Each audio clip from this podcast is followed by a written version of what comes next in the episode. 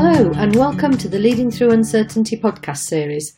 I'm your host, Jude Jennison from Leaders by Nature, and in this podcast, I interview leaders from different organisations and industries to find out more about the challenges they face in leading through uncertainty and how they overcome them. This week, I'm talking to Chris Thurling, the Executive Chairman of Armadillo CRM and the Chair of Bristol Media, an organisation championing the creative industries in Bristol.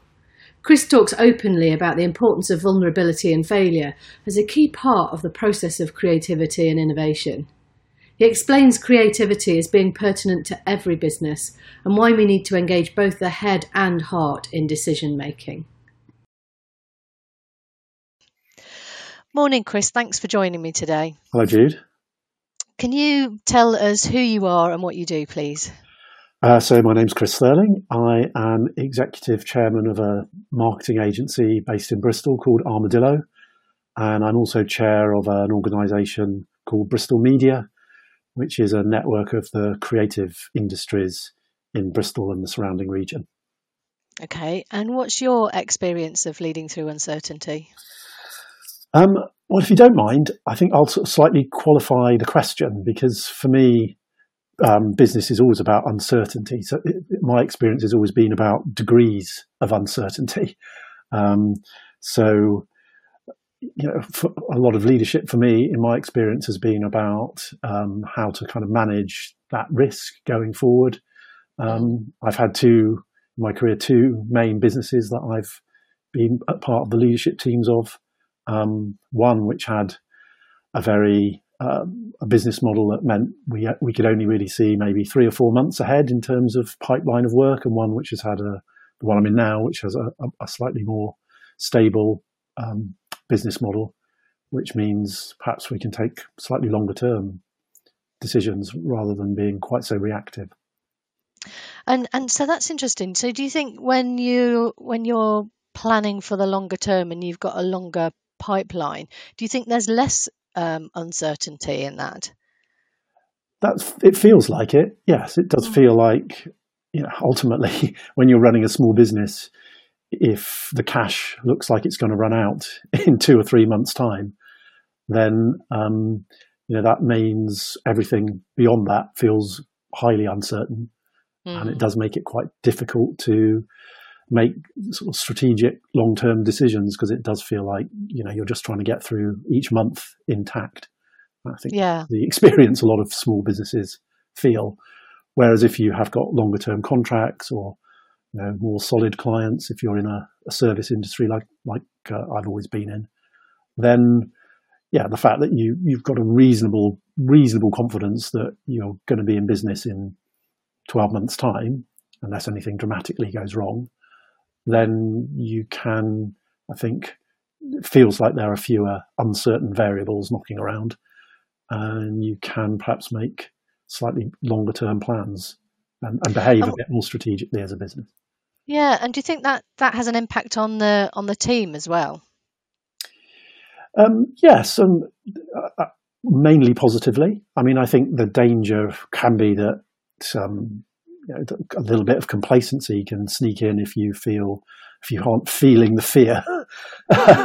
Um, you know that the there's a, certainly a, a, kind of an adrenaline part of of knowing that you've got to constantly win new work that keeps everyone on their toes and makes it exciting. Um, that novelty can wear off after a while. Certainly, quite an exhausting way of surviving. But yeah, I think on the whole, because it, allows you to plan. Perhaps you can just be more structured in the way you work with people. You've got slightly, you know, you don't feel like obviously in a business, most businesses, people are the biggest cost, and if things go wrong, people are the first place you have to look to to to try and mm. keep things on the road. So perhaps it makes you a little bit more anxious about investing in people if you think, well, maybe they're not going to be with me in six months' time if things don't go right. And it's interesting, isn't it? Because what I'm hearing is there's there's a there's a balance because if you put too much pressure on and you're you're looking for short term wins all the all of the time, then you're you're running on adrenaline and, and you're likely to, to burn out. Mm. And yet what I'm also hearing is that the counterbalance to that is if you're too strategic and everything's kind of flowing and it's effortless and um, and you're just growing without you know without too much effort, then you get complacency. And, and mm. it's like how do you how do you strike the balance in the middle? That's a good question. I, am not sure I know the precise answer to it, Jude. I, I think um, I mean, these are all degrees. I think there's always, you know, you've always got pressure from clients. There's always, there's there's there's lots of there's lots of reasons to for people to be kept on their toes. And um, mm. you know, I, I, think at a at a top level, we're just talking about degrees of uncertainty. Uh, I think at the coalface for for for staff, you know, there's there's always that sense that you've got to maintain really high standards of service because you know you're in a high certainly the world I'm in it's highly competitive um, mm. and if you start to go a lot go off the boil there's some there's a long queue of other people who are out there to steal your lunch from you so um, yeah I I, th- I, th- I, think it's just degrees we're talking about here and I certainly think that mm. being able to plan longer term is is is a better way to run a business sustainably yeah. in the long run yeah, almost certainly. And you were part of a management buyout earlier this year, weren't you? Can you tell me about that and where does that sit on the spectrum of uncertainty? Um, yeah, so the business that I'm now chairman of, um, called Armadillo, had been going for a long time. The previous owners had decided they wanted to move on to other things, and there came an opportunity to come together with the um, the managing director, a guy called James, and our finance director, a guy called Andy, to to buy the business off of the owners um, and perhaps take it in a slightly different direction from where it was going previously. So um, I, I, think a lot of that was about being able to uh, being involved in a business and, and perhaps not being able ultimately to make the decisions about the purpose of the business and and where it was going um, by taking full ownership of it. It allows you to to live and live and die by your decision making. Mm. And how easy was that decision to what make? to do the MBO? Um, yeah. For me, it was. I'd had several years um, after I'd finished my previous business, and um, I think I needed a little bit of a breather to recover from the, the kind of leading through uncertainty that we were just talking about, which, as I said, you know, is a pretty exhausting exhausting process when you've got a more project based type business. Um, but by the time this opportunity came up, it, yeah, it was a business that I'd been involved in and known for a long time. Um, I thought that the fundamentals of it were really sound. The people that I wanted to go into business with, I'd got to know, trusted, and respected. So, providing the the financials of the deal came together, which they did, then it, it feel, felt like one of the easiest decisions I've ever had to make, to be honest. You. Interesting, and and so what I'm hearing is that there was a foundation of of trust and respect with the with the other board members. Yes. Um, I mean, I I've met you a few times now, and we've mm. we've worked together. Yeah. So my my experience of you is that you're you know you're very calm and you're very measured. Do you think it's as easy for other people who are perhaps not quite as calm and measured as you are? well, it's probably this swan analogy, isn't it? I might appear to be sailing gracefully over the water, but underneath I'm, I'm, I'm paddling like fury. Um, I don't know. I mean, the thing I found with my two current business partners is that you know we we really do bring different strengths to the table, um, and perhaps yes, I've perhaps got some. You know, I've got a bit more experience than some of them in, in terms of running and managing a business. Um, you know, I've seen I've seen most things in my twenty odd years of running businesses, and probably learned that you you know things are never quite as bad as they seem, and probably never quite as good as they seem. So in the end, you take you start to take a more philosophical or stoical view about things that ultimately you do get through the other side. No one's died. Um, it's okay. Um, and yeah, I'd say that that's perhaps something that I bring to the triad. Um, mm. The other two bring lots of things that, that I haven't got. And, you know, I think that's been one of my key lessons of leadership is, you know, the notion of the kind of heroic single leader feels to me a little bit anachronistic um, mm. and not actually the best way to run an organization these days. You know that you, yes, you probably need a single CEO, but most businesses are probably most effectively run by a, a team that can come together, blend and combine their strengths, and provide all forms of different leadership depending on the context. Yeah, and I think you know that's so much easier said than done. well, it? absolutely. Yeah, it sounded easy, didn't it? What I just said. Um, well, yeah. If it were that easy, everyone would everyone would do it. Um, it's it's yeah. It, it, requires a you know a good chemistry, a good blend, and and working at it. You know, it's not necessarily something that just happens spontaneously, although you know it can do. But on the whole, I think it does require require some effort to make it happen. Yeah. So so give us some some of your top tips of of how you make that happen in your business. We work with you, Jude. uh, oh well, that's a great answer. yeah. um, well, I mean, joking aside, you know, the, the, the two sessions that we've have done with you have been hugely beneficial for us to, um, yeah, just just get us get us to know one another, trust one another, kind of understand uh, at an almost indefinable level our, our strengths and weaknesses and how we can work together. Um, I, I, mean, I th- it's quite interesting, really, that how important I'd say vulnerability is in all of this in terms of building relationships. You know that it's not something that we're our culture particularly encourages, particularly if you're a bloke. Um, mm. Yeah.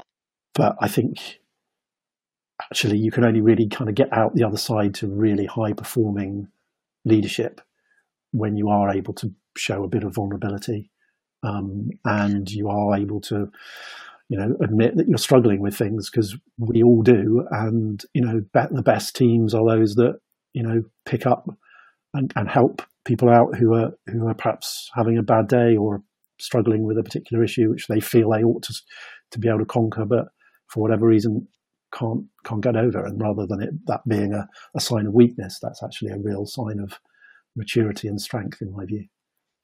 Yeah, and and it's you know it's in, it's an interesting one vulnerability because it is it is something that we um, we all tend to to shy away from, mm. and yet what I'm hearing is that by sharing your vulnerabilities, it's enabled you to build greater trust and use the strengths of of each other yeah, that's uh, that's a good summary. Um, mm. And um, and obviously, you know, when we came, what the work we've done with you, that I think um, accelerated that process. I'd say that we were it was already pretty good, um, mm-hmm. but it, it, kicked us on probably a, a year or two in one morning. Mm. Yeah, interesting. Um, so say more about how you how you build on each other's strengths as a, as a team because you know it's something mm. that that you seem to do quite quite well as a team. For the benefit of teams out there who perhaps don't build on each other's strengths or are afraid to share their vulnerabilities what you know what would your advice be for them? I, I think it's a, a lot of it is just about making sure that you're you know you're you're investing time in the relationship between you as leaders that isn't purely about the kind of almost the transactional side of working together. You know, I mean, obviously, mm. a big part of leadership is about coming together, making decisions, um, discussing strategy, all of those kind of things. Um, but I think, you know, a great leadership team is able to blend that great strategic vision with a kind of emotional resonance that you can mm. communicate out to your people. You know, people are not only need to be won over not just rationally, but they need to be won over in their heart as well. And I think you know you need to that needs to start with the leadership team. If you're not having a relationship together that's about heart as well as mind, then it's unlikely you'll be able to transmit that through to the rest of the company. So yeah, spending you know, spending time, social time, you know, um, sort of having feeling so kind of comfortable with each other, talking about stuff that's not just about work. All those things, just kind of building building cl- a close friendship, actually. Mm. Yeah, because it's important to to remember that we are emotional beings as as well as rational beings, aren't we? And and we're at our best, I think, when we when we integrate the two. We're not just operating purely from the head or purely from the heart, yeah. but we actually integrate. Uh, yeah, definitely. I, I think the, the, sort of notion that you are this, you put on this different persona when you're in work um, from what you're like as a you know outside work. I mean, that's never felt how I how I want to do work in business. Mm. Um, you know, I suppose I've always had the privilege of working for myself, so I've not had to kind of bend my personality to someone else's idea of what being a business person looks like. But I think certainly the younger generation, I know that sort of overused cliche value authenticity, and mm. um, you know, I have some doubts about that word. I think it's slightly overused, but let's let's mm. let's be let's be um, generous with it. Um, yeah, I, I, think people can see through edifice and artifice and falseness, and um, yeah, if if you really want to bring with people with you, you've got to be your true, bring your true self to the to the table, and and people will go with that if you if you sort of trust in being who you are. Yeah, I mean that's again that's so much easier said than done, isn't it? How how do you encourage how do you encourage your wider team yeah. to um, to to drop those masks and and you know and the fakery mm. and and be and bring all of themselves into work, including their vulnerabilities? Um, well, that's a that's a question I'm not necessarily feel I'm fully qualified to answer. But I mean, I'd certainly the first thing that comes to my mind is is about you know, making sure you don't have any kind of blame culture in your business. Mm. You know that um, increasingly businesses have to embrace failure. You know, as part of innovation and change.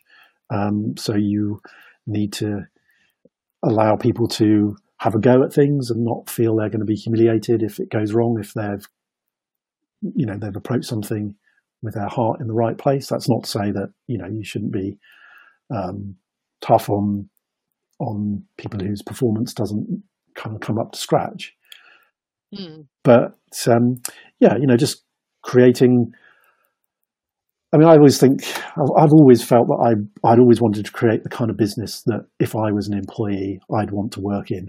You know, it's that kind of do unto others as you'd have done unto yourself principle that you can find in most sort of religions and philosophies throughout the world. So, you know, I, I think I always try and bear that in mind and think, okay, um, try and put myself in the shoes of someone 20, 25 years younger than me.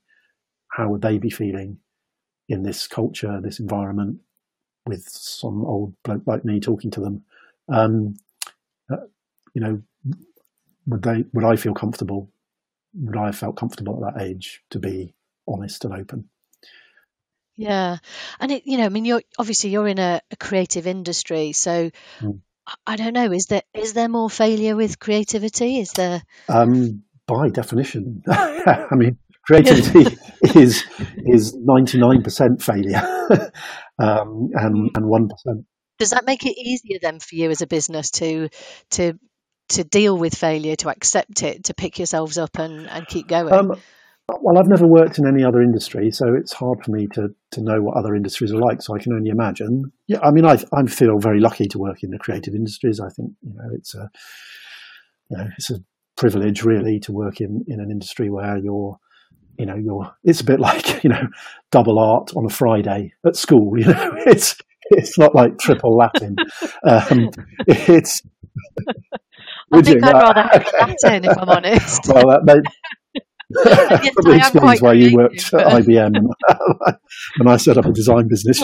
But yeah, uh, yeah um, possibly. Yeah, I mean, I, I, I think, I, I think because absolutely, you know, creativity is not a nice straight line process. It's a mess, really. It's a it's a roundabout mm. process that um, kind of ultimately, you know, the great idea is not really about putting in the time and so on. You know, it's it's often about um, you know that moment coming to you in the bath or playing ping pong or whatever it might be. So you know for a for an industry where that that idea, that problem solving spark of genius is the place where there's the real value. That's obviously not, you know, there is quite a lot of stuff which is just about executing and delivering stuff, but you know, the real value is in mm. is in having a great idea. That, um, yeah, I've never thought about it, but probably failure is perhaps more tolerated than it might be than if you're working in the nuclear industry, for example, where you know failure is probably um, probably not such a good idea. You know, you don't want to fail 99 times before before you get the one time getting it right in an industry like that. So yeah, I think in that sense we're an advantage. So do you think it? Yeah. So do you think it's about choo- choosing where it's okay to fail? Because I'm I'm I'm also guessing that you know with with your client work there'll be times when it you know the the failure mm. is part of the process, but it's I'm guessing it's not the end process. You know, so I'm I'm guessing that failure hits you as hard you know if you delivered something that was substandard or not of value to a client i'm guessing that would hit you as hard as it would somebody in the it oh, or yeah, the absolutely. nuclear industry I mean, if you've i don't know slightly old fashioned example but if you've come up with a brilliant idea that's going to be a direct mail campaign and uh, the client loves it uh, uh, but then you do a mail merge and it all gets sent to the wrong, uh, all the addressees are wrong, that's a big failure that's going to cost mm. A lot of money and probably you the account. So, you know, there are lots of where, where areas in our industry, just like any any others, where failure isn't isn't really an option. Um, I think it's just at the kind of heart of what we what we do is is about failure. yeah, but that's interesting, isn't it? Is that there are there are times when it's okay to fail as part of creativity, mm. and times when it's absolutely not. Yeah. So in in that respect, it is no different from from any other. Industry in that you know even in the IT industry as part of the creative process there needs to be space for failure and for it to be more messy while people are working out how does it actually work yeah but the end the end result needs to be as as slick as your direct mail Absolutely. process. Yeah, uh, uh, and uh, you know I, I'm keen on broadening the definition of creativity. You know, I think there's opportunities to be creative in just about anything, any job. Actually, mm. if you if you look hard yeah. enough for it, um, I think sometimes uh, the term creativity is conflated with the craft skills involved in our industry. Yeah. And that's I think a different thing, you know, because just because you can't you can't draw or you can't design or you you're not necessarily a brilliant copywriter uh, or um, a filmmaker or something like that. In other words, you haven't got the craft skills doesn't mean that you're not necessarily a creative person. You know, cr- creativity is about solving problems in innovative ways. Um, and mm. any business, any job has problems that need that need solving with new thinking. I mean, if if that didn't happen, then we'd still be in the Stone Age, wouldn't we? well, yeah, and you know, some of the some of the best CFOs and and financial directors that that I've mm. met are are also creative, and I don't mean in a in a creative accounting sense. Well, and, yeah, and I don't mean that in a um, you know illegal way. I mean no. that they're often intuitive in terms of you know when they look at a whole bunch of numbers, they intuitively know that there's something right over here or there's something mm. wrong over there, and know where to put their attention. And and that's that's about being creative, isn't it? It's about being intuitive as well.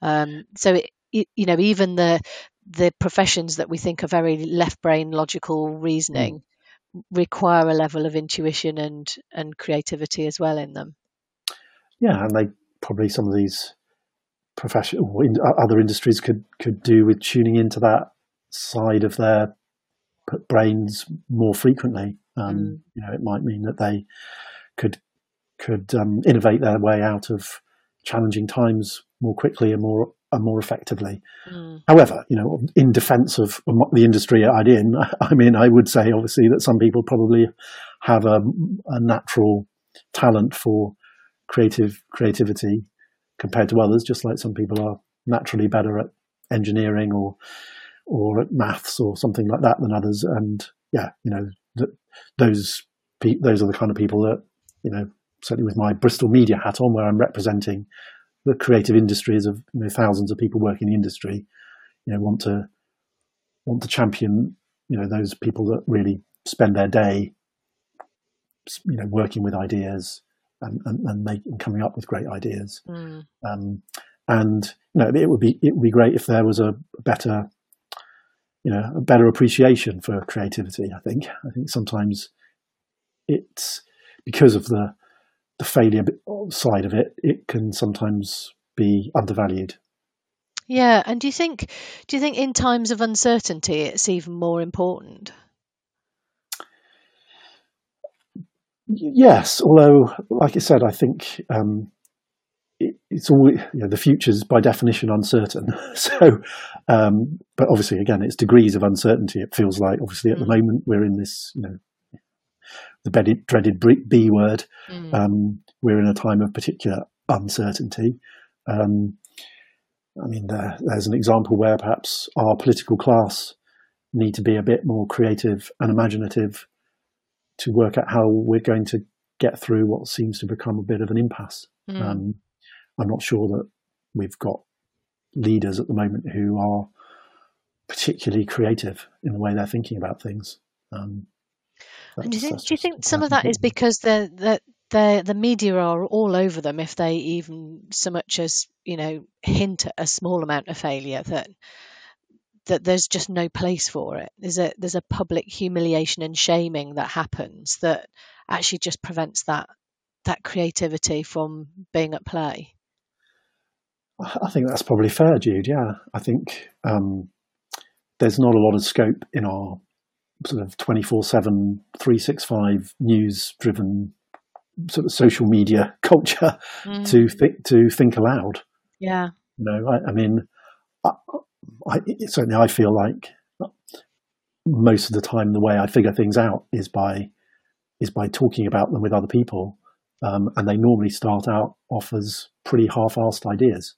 um, but it's but it's the the kind of process of articulating and thinking through and getting feedback and slowly refining your ideas where ultimately you come to a perhaps a more you know a more solid conclusion. But I think our politicians are kind of expected to put fully formed ideas out there, and if they're not, then they then they get shot down. And um, mm. I think that's a shame because I'm sure they do a lot of the thinking behind closed doors with their advisors, but actually that means you get you do get a bit of groupthink.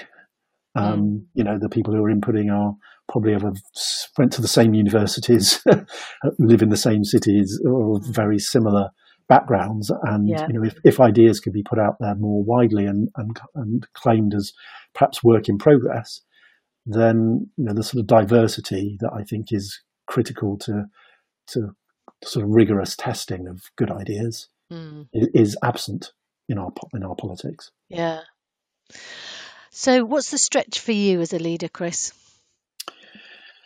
What personally, or mm. yeah, um, I th- well, I think I've I've sometimes struggled with self confidence, mm-hmm. if I'm being honest. Um, you know, it's that imposter syndrome thing that lots of people talk about, of thinking that uh, I don't enough, or uh, that I can't do it, or you know that I'm I haven't done an MBA, therefore I don't really know who am I to be making decisions about business? All of which are mm. kind of ridiculous things, really. Having given I've done it for twenty mm. years, I probably yeah. I probably know I know what I'm doing. So yeah, I think it's it, it's you know it's always for me working on self confidence, belief, um, you know, keeping keeping faith in making decisions, creating momentum, um, not getting distracted from what I'm doing because I think sometimes getting distracted is a is an indication of a lack of self confidence because you know you just slightly move on to something else because you, you haven't quite got the confidence to finish what you were doing and get it over the line. So you, right. you start some another project or something.